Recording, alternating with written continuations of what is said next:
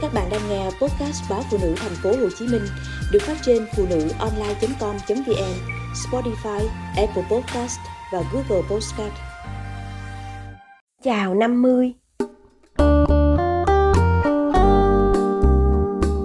Đường càng dài thì túi khôn càng to và vì thế tuổi tác là một món quà chứ không chỉ là một con số hay nỗi buồn cần che giấu.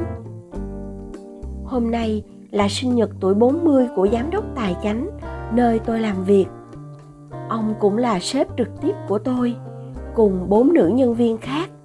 Buồn cười thay, cả năm chúng tôi đều lớn tuổi hơn sếp. Chúng tôi chuẩn bị một buổi picnic ngoài trời để gặp và chúc mừng sinh nhật sếp. Sinh nhật, đương nhiên mọi người nói chuyện tuổi tác. Đầu tiên là sếp, ông cảm kích sự chu đáo của chúng tôi, nhưng cũng buộc miệng bảo 40 tuổi là già quá rồi, chẳng có gì vui vẻ để mà chúc mừng. Một cô khác trong nhóm đã bước qua tuổi 40 vài năm, nhiệt tình hưởng ứng. Ước gì mình trở lại tuổi 20 cô còn nói đùa. Cô dặn con trai không được nói rằng nó đã 17 tuổi vì cô không muốn ai biết mình đã có con trai lớn như thế. Những người còn lại đều đồng ý hỏi tuổi phụ nữ là không tế nhị và tuổi tác chỉ là con số miễn mình thấy yêu đời khỏe mạnh là được thời niên thiếu của tôi khá êm đềm chỉ ăn học và ít lo nghĩ. Tuổi 20, ra trường, tôi lo lắng khá nhiều cho chặng đường trước mắt. Công việc, tình yêu đều khởi đầu đầy trắc trở. Nhưng rồi, thánh nhân đại kẻ khù khờ. Tôi có công việc khá tốt. Ở đoạn sau của tuổi 20, công việc mở ra nhiều cánh cửa và tôi đã gặp người chồng hiện tại qua công việc này. Hành trình bước qua tuổi 30 giống như một cuộc phiêu lưu lập gia đình và sống cùng một người xa lạ không những thế để cuộc phiêu lưu thêm gây cấn cả hai chúng tôi sang một nước khác để sống và làm việc trong 3 năm.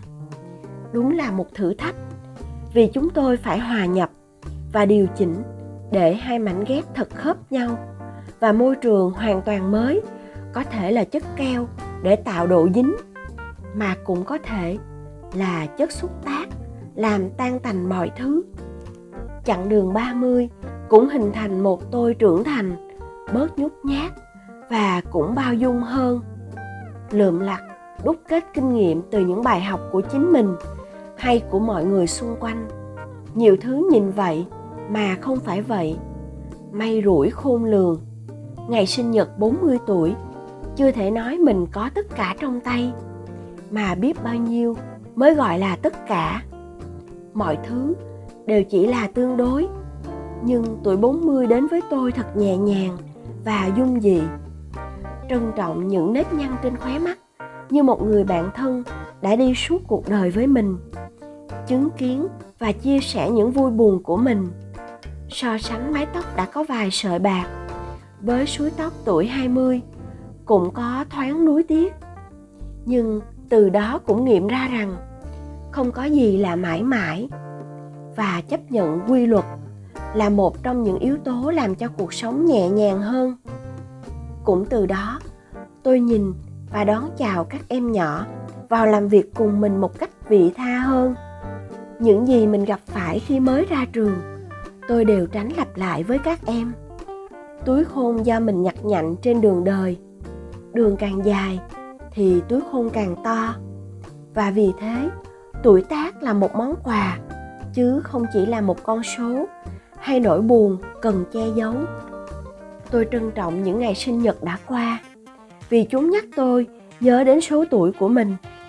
Nhưng tôi không tổ chức sinh nhật linh đình, vì mỗi ngày trôi qua đều là một ngày đáng nhớ. Tôi thật sự hy vọng mình sẽ may mắn được bước qua ngưỡng cửa 50 và được nói đầy hớn hở. Xin chào 50